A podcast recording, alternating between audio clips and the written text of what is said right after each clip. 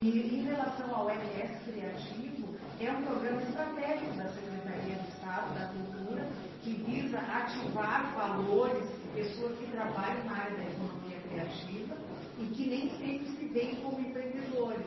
Então, nesses cursos que nós levamos a várias cidades, nós fazemos interioriza a interiorização, nós levamos a capacitação e formação,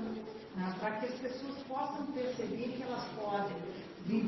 daquilo que elas gostam de fazer, daquilo que elas amam, que muitas vezes termina sendo uma segunda jornada de trabalho. A pessoa trabalha com uma outra atividade durante o dia e na, na sua folga ela, ela vai fazer aquilo que ela gosta na área da, da economia criativa. Nós queremos é, é, exatamente mostrar com essas formações e capacitações, mostrar que as pessoas podem viver do que elas gostam também e podem mexer com a economia do Estado,